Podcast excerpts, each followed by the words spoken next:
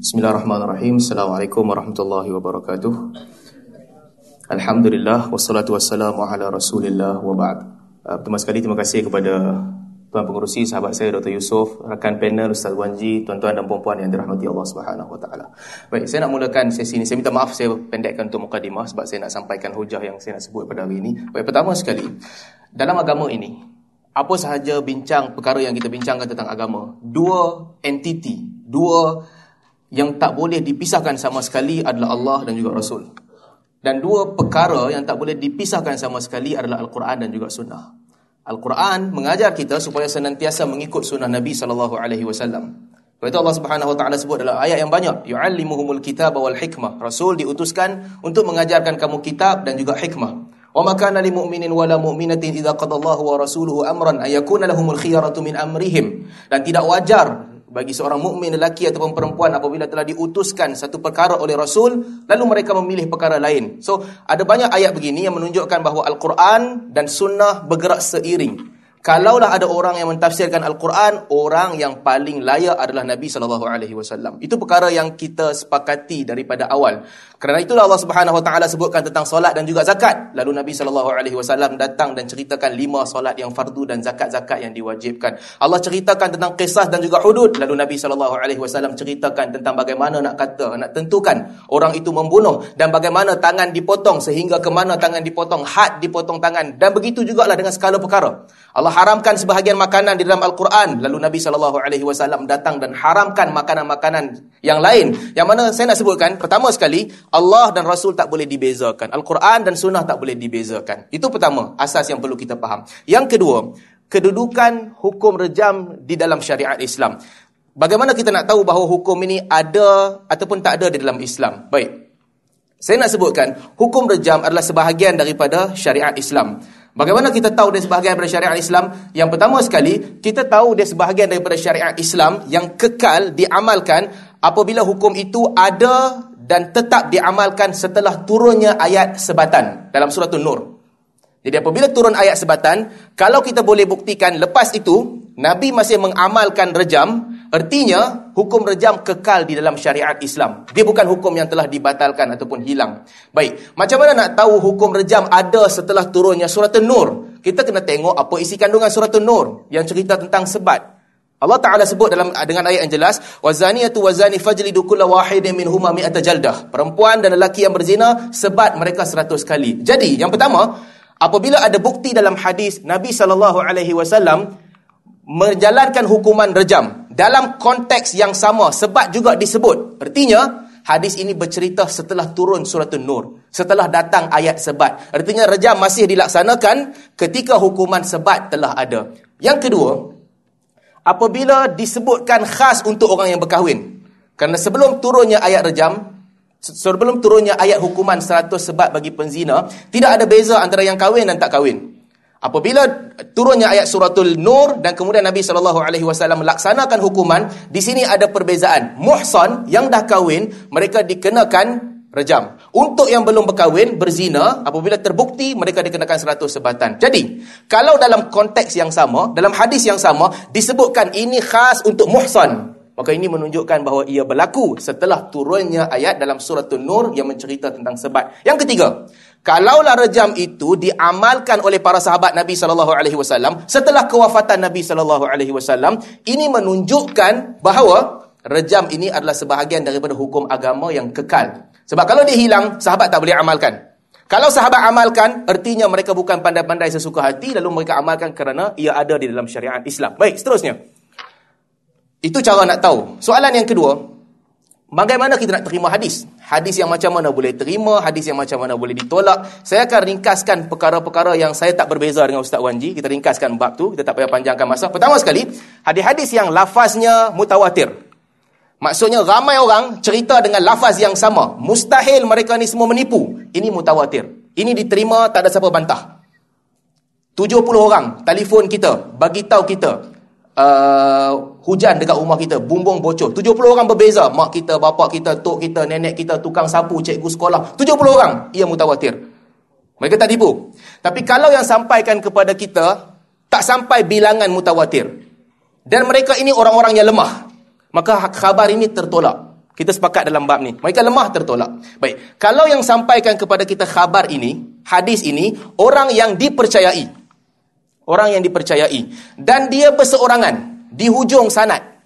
Di hujung sanat sebagai sebagaimana orang yang menulis kitab-kitab hadis Imam Malik, Laith bin Sa'ad, Sufyan bin Uyainah, Sufyan al-Thawri dan sebagainya dia seorang saja sampaikan hadis orang lain tak sampaikan maka di sini hadis ini para ulama katakan walaupun dia kuat tapi dia seorang kata Ibn Rajab al-Hambali dalam kes ini dia dianggap lemah. Dalam syarah ilal kata Ibn Rajab al-Hambali. Baik kalau yang berseorangan tu di awal sanat sahabat dan juga tabi'in.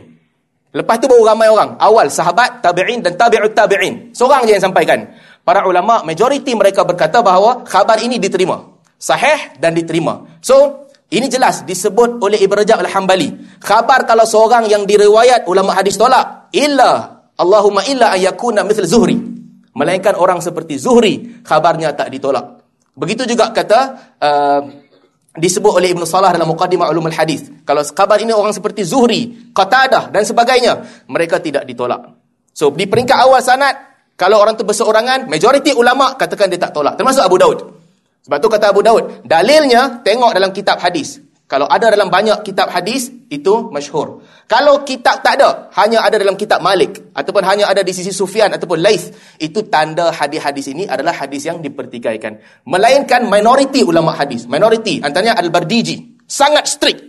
Al-Bardiji kata, walaupun Zuhri, walaupun Qatadah, Walaupun Anas, kalau dia seorang riwayatkan, khabar itu tertolak. Melainkan, maksud yang sama daripada hadis tu dijumpai maksud itu di dalam khabar-khabar yang lain. Ada hadis lain yang ceritakan maksud yang sama. Kata Al-Bardiji, di sini hadis itu diterima. Tapi kalau ada ramai orang, semua orang cerita perkara yang sama. Maksudnya itu perkara yang benar-benar berlaku dan dia jadi sama seperti mutawatir. Kalau ramai sahabat menceritakan perkara yang sama, ramai tabi'in cerita perkara yang sama, maka mustahil khabar itu adalah khabar yang tipu.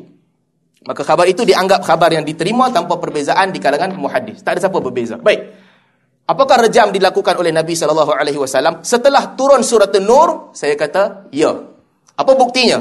Ada enam hadis yang jelas. Satu, yang pertama, hadis Ubadah bin Samit radhiyallahu anhu. Kata Ubadah bin Samit, saya minta maaf saya tak nak sebut teks Arab yang panjang. Kata Ubadah bin Samit, "Ja'alallahu lahunna sabila." Allah telah mengeluarkan jalan keluar bagi penzina.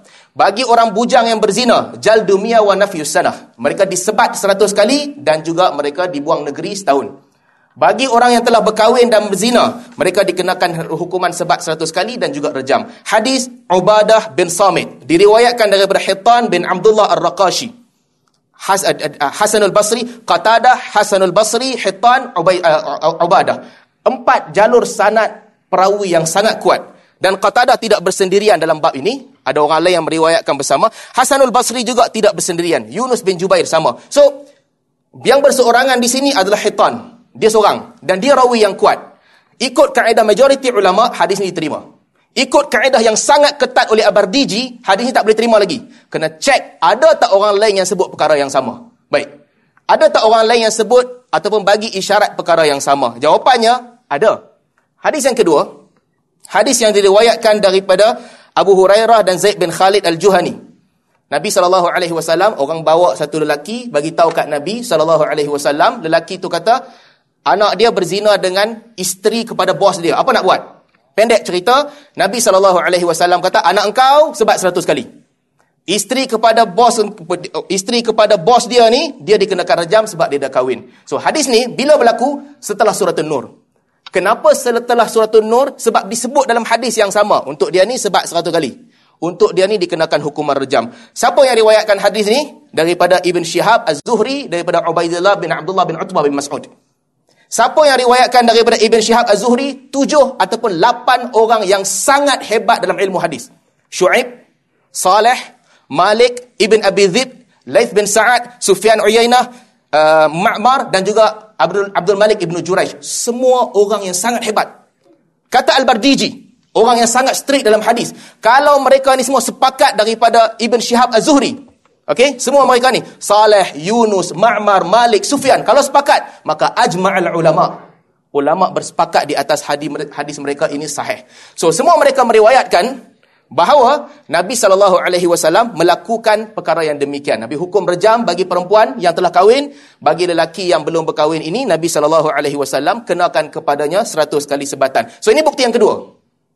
Hadis ni daripada Zuhri daripada Ubaidillah bin Abdullah bin bin Utbah daripada Abu Hurairah. Hadis yang tadi diriwayatkan daripada Ubadah bin Samit. So ada dua hadis. Di sini kaedah apa sahaja yang kita pakai ada bukti yang jelas bahawa rejam telah dilaksanakan oleh Nabi sallallahu alaihi wasallam setelah turun surah An-Nur. Bukti yang ketiga, dalam hadis yang diriwayatkan oleh Imam Muslim dan selain Al-Bukhari dan selainnya, hadis Ma'iz bin Malik. Ma'iz bin Malik datang mengadu berzina kepada Nabi sallallahu alaihi wasallam. Dia dah kahwin. Pertama Nabi tanya kepada dia, "Abika junun? Engkau gila ke?" Dia kata, "Tak, aku tak gila." Kenapa Nabi tanya? Sebab kalau gila, tak kena sebat. Tak kena hukum langsung. Nabi tanya soalan yang kedua kepada dia. Ahsanta, dah kahwin ke belum? Kenapa Nabi tanya? Sebab kalau tak kahwin, tak kena rejam. Tak kahwin kenapa? Kena sebat. Bila perkara ni berlaku? Setelah turunnya ayat sebat. Dia kata, Naam, betul. Aku telah pun berkahwin. Lalu Nabi SAW melaksanakan hukuman rejam. Hadis ini diriwayatkan daripada Ma'mar dan juga Uqail daripada uh, Ibn Shihab Az-Zuhri daripada Abu Salamah dan juga Sa'id bin Musayyib daripada Jabir bin Abdullah dan juga Abu Hurairah. Hadis ini sahaja telah diriwayatkan oleh dua orang sahabat. Jabir dan juga Abu Hurairah. Campur dengan hadis lelaki yang berzina dengan isteri tuan dia tadi, campur dengan hadis Ubadah bin Samit, maka dia telah jadi lebih daripada kuat untuk kata Nabi telah rejam setelah turunnya surah An-Nur. Baik, tak cukup lagi. Hadis daripada Abu Hurairah radhiyallahu anhu uh, sorry hadis daripada Ibnu Abbas radhiyallahu anhu. Ibnu Abbas tengah cerita ke orang tentang li'an. Li'an ni apa? Suami yang tuduh isteri dia berzina. Bila li'an ni turun dalam surah An-Nur. Bila turun dalam surah An-Nur maksudnya dalam package yang sama, dalam surah yang sama sebab satu kali dah wujud ketika tu. Sebab dah wujud dalam surah An-Nur, li'an juga dalam surah yang sama. Baik.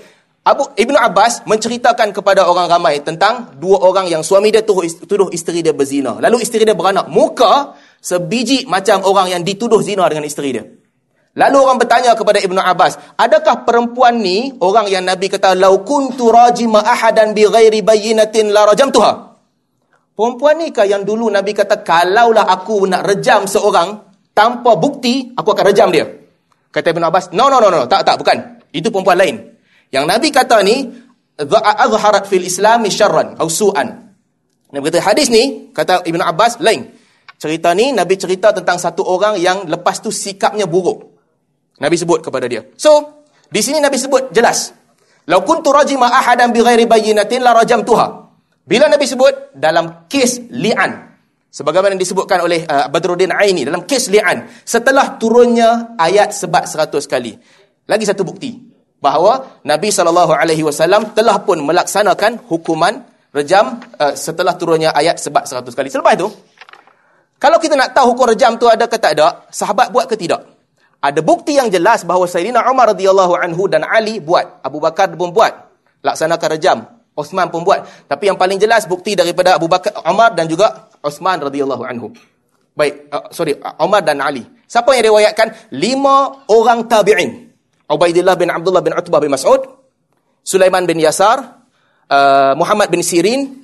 Dan juga Yusuf bin Mihran dan juga uh, Sa'id bin Musayyib. Bayangkan, lima orang tabi'in, kelima-lima mereka bercerita benda yang sama. Omar telah merejam. Maka ini mustahil khabar palsu. Lima orang menceritakan perkara yang sama. Dua orang jumpa dengan Omar. Ubaidillah dan juga uh, Sulaiman bin Yasar. Seorang lagi, Sa'id bin Musayyib adalah tabi'in yang sangat kuat. Kata Imam Syafi'i. Kalau khabar tu terputus, tabi'in cerita daripada Nabi tanpa melalui sahabat. Orang yang paling sahih adalah Sa'id bin Musayyib dan seorang lagi Muhammad bin Sirin dan Yusuf bin Mihran. Riwayat Yusuf bin Mihran dhaif. Tetapi empat riwayat ini rawi-rawinya thiqah. So empat orang tabi'in menceritakan bahawa Umar telah merejam Ubaidillah bin Abdullah, Ibnu Sirin, Sa'id bin Musayyib dan juga Sulaiman bin Yasar menunjukkan bahawa Sayyidina Umar radhiyallahu anhu telah merejam. Ali radhiyallahu anhu telah merejam.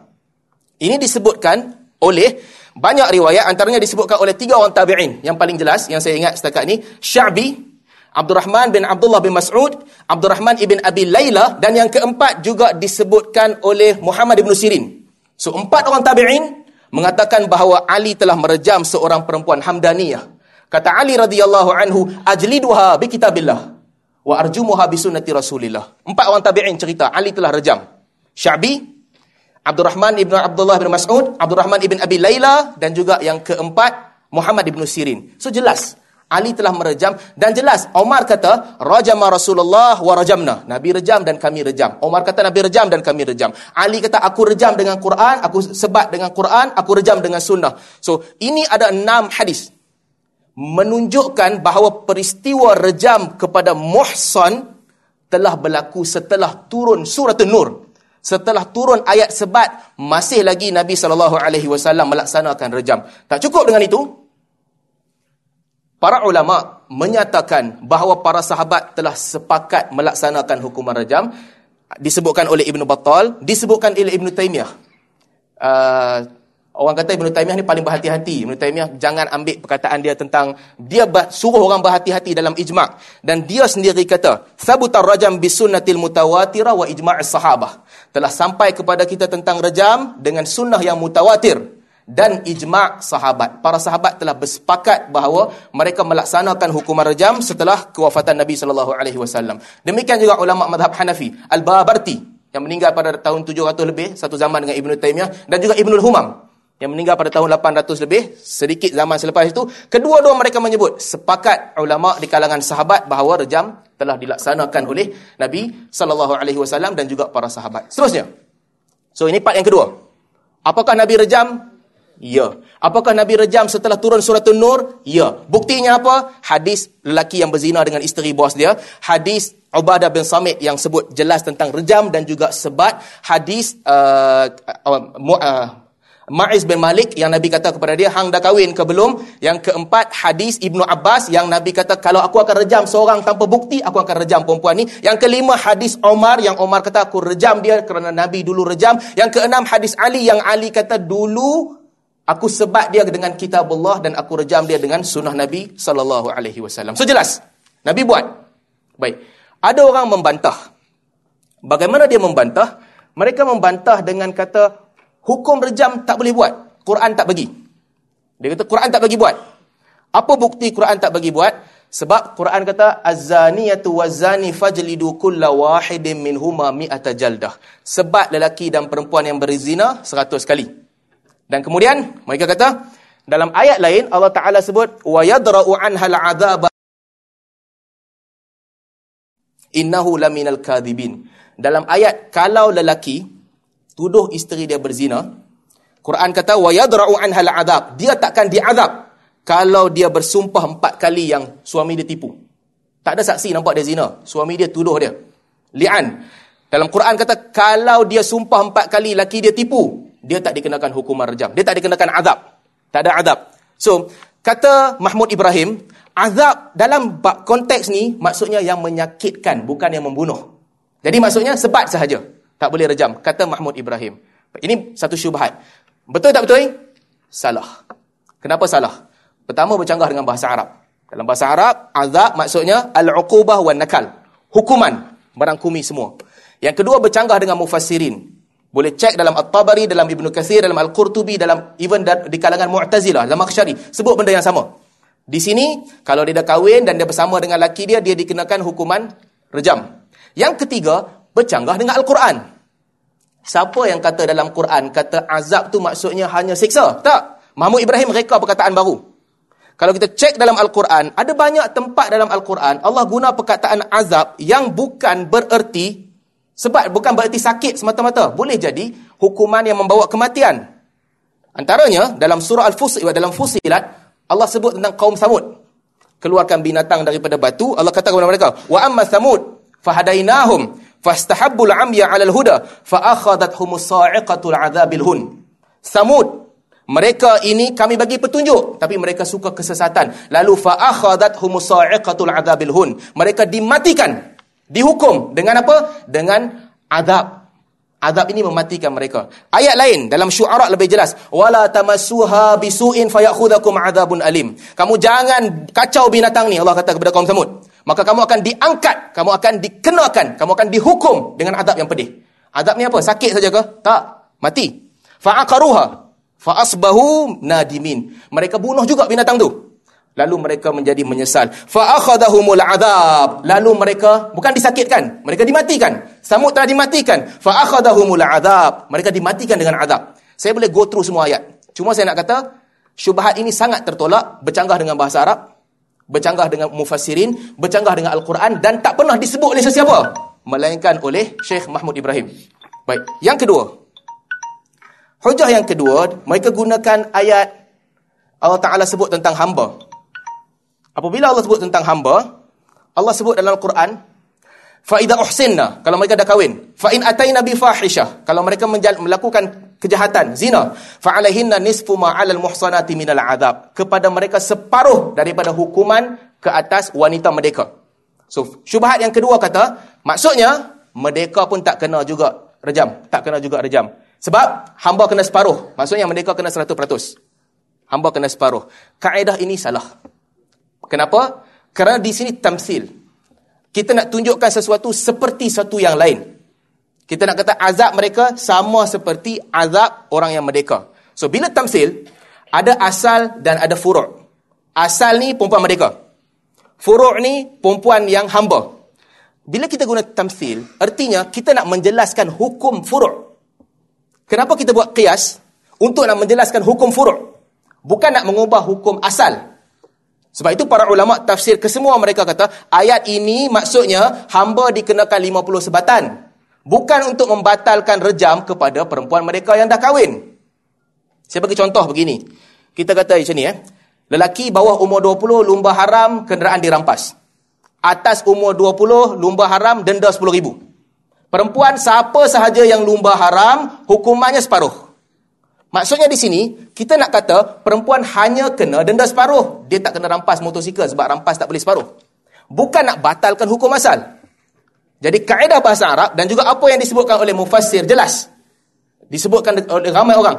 Ayat ini menunjukkan hamba kalau dia berzina dia kena separuh sebatan, dia tak kena rejam. Tapi ini bukan bererti untuk membatalkan hukuman rejam yang kena kepada orang yang telah kahwin. Seterusnya, syubhat yang kedua. Ada orang kata, kita boleh pakai kaedah madhab Hanafi. Sebab kaedah madhab Hanafi, hadis yang bukan mutawatir, tak boleh menasahkan Al-Quran. Hadis ahad ni, tak boleh guna untuk menasahkan hukum. Baik, saya kata ini kaedah betul. Tapi letak di tempat yang salah. Ikut kaedah Hanafi, hadis masyhur ataupun hadis yang mutawatir, boleh digunakan untuk nasah. Ulama mazhab lain kata ini bukan nasakh ni taksis. Tapi kerana istilah lah mungkin bagi tuan-tuan yang belajar uh, usul fiqh Hanafi kata kalau taksis tu datang dengan dalil yang munfasil mustaqil namanya nasakh. So kata Hanafi dia boleh datang dengan masyhur ataupun mutawatir. Saya bagi contoh eh. Ada contoh yang lebih jelas daripada rejam. Allah sebut dalam Quran qul la ajidu fi ma uhiya alai uhiya ilayya ala, ala ta'imin qul la ajidu fi ma uhiya ilayya muharraman ala ta'imin yata'amuhu illa ila akhir al-ayah Allah Nabi Allah sebut dalam Quran. Katakanlah wahai Muhammad, aku tak jumpa ada benda haram kepada aku dalam wahyu. Melainkan empat benda aja. Tapi dalam hadis yang diriwayatkan oleh Ali, Ibn Abbas, Abu Hurairah dan Abu Tha'labah Al-Khushani. Empat orang riwayat. Mereka kata, haram makan binatang yang kullu dhinabin minas siba' Tak boleh makan binatang buas yang ada gigi taring. Dan tak boleh makan burung helang yang yang tangkap binatang dengan kukunya. Kata uh, ulama madhab Hanafi. Ini disebutkan oleh At-Tahawi. Dan disebutkan oleh ramai ulama madhab Hanafi lain. Disebutkan dalam syarah Mushkil Al-Asar. Hadis ini mutawatir. Diriwayatkan oleh empat orang sahabat. Artinya, dia boleh menambah apa yang telah disebutkan haram dalam kitab Allah. Meskipun ayat itu jelas. Tak ada yang diharamkan melainkan empat benda. Lalu kata ulama Hanafi, hadis ini digunakan untuk tambah. Bukan sekadar empat benda tu binatang yang ada gigi taring kamu tak boleh makan juga. Singa, harimau dan sebagainya. Tak boleh makan. Maka dalam kes yang sama, hadis rejam disebut oleh Al-Babarti. Ulama Madhah Hanafi. Atas kaedah yang sama. Hadis rejam ini mencapai tahap mutawatir. Hadis rejam setelah turun surat Nur sangat masyhur dengan kaedah-kaedah yang disebut tadi. Menunjukkan bahawa Nabi buat. Dan ini telah lebih dari cukup untuk menyatakan bahawa bukan sahaja sebat tapi rejam dilaksanakan kepada orang yang telah kahwin. Sebab kepada orang yang belum berkahwin. Ini syubhah yang kedua. Dan yang ketiga, saya rasa mungkin masa saya pun nak habis, tinggal beberapa saat. Saya tinggalkan ni untuk sesi yang akan datang. So, saya ringkaskan sedikit lagi. Al-Quran suruh ikut Quran dan Sunnah. yang sahih. Hadis menunjukkan dengan jelas dalam hadis yang banyak bahawa Nabi SAW telah melakukan hukuman rejam setelah turun ayat sebat.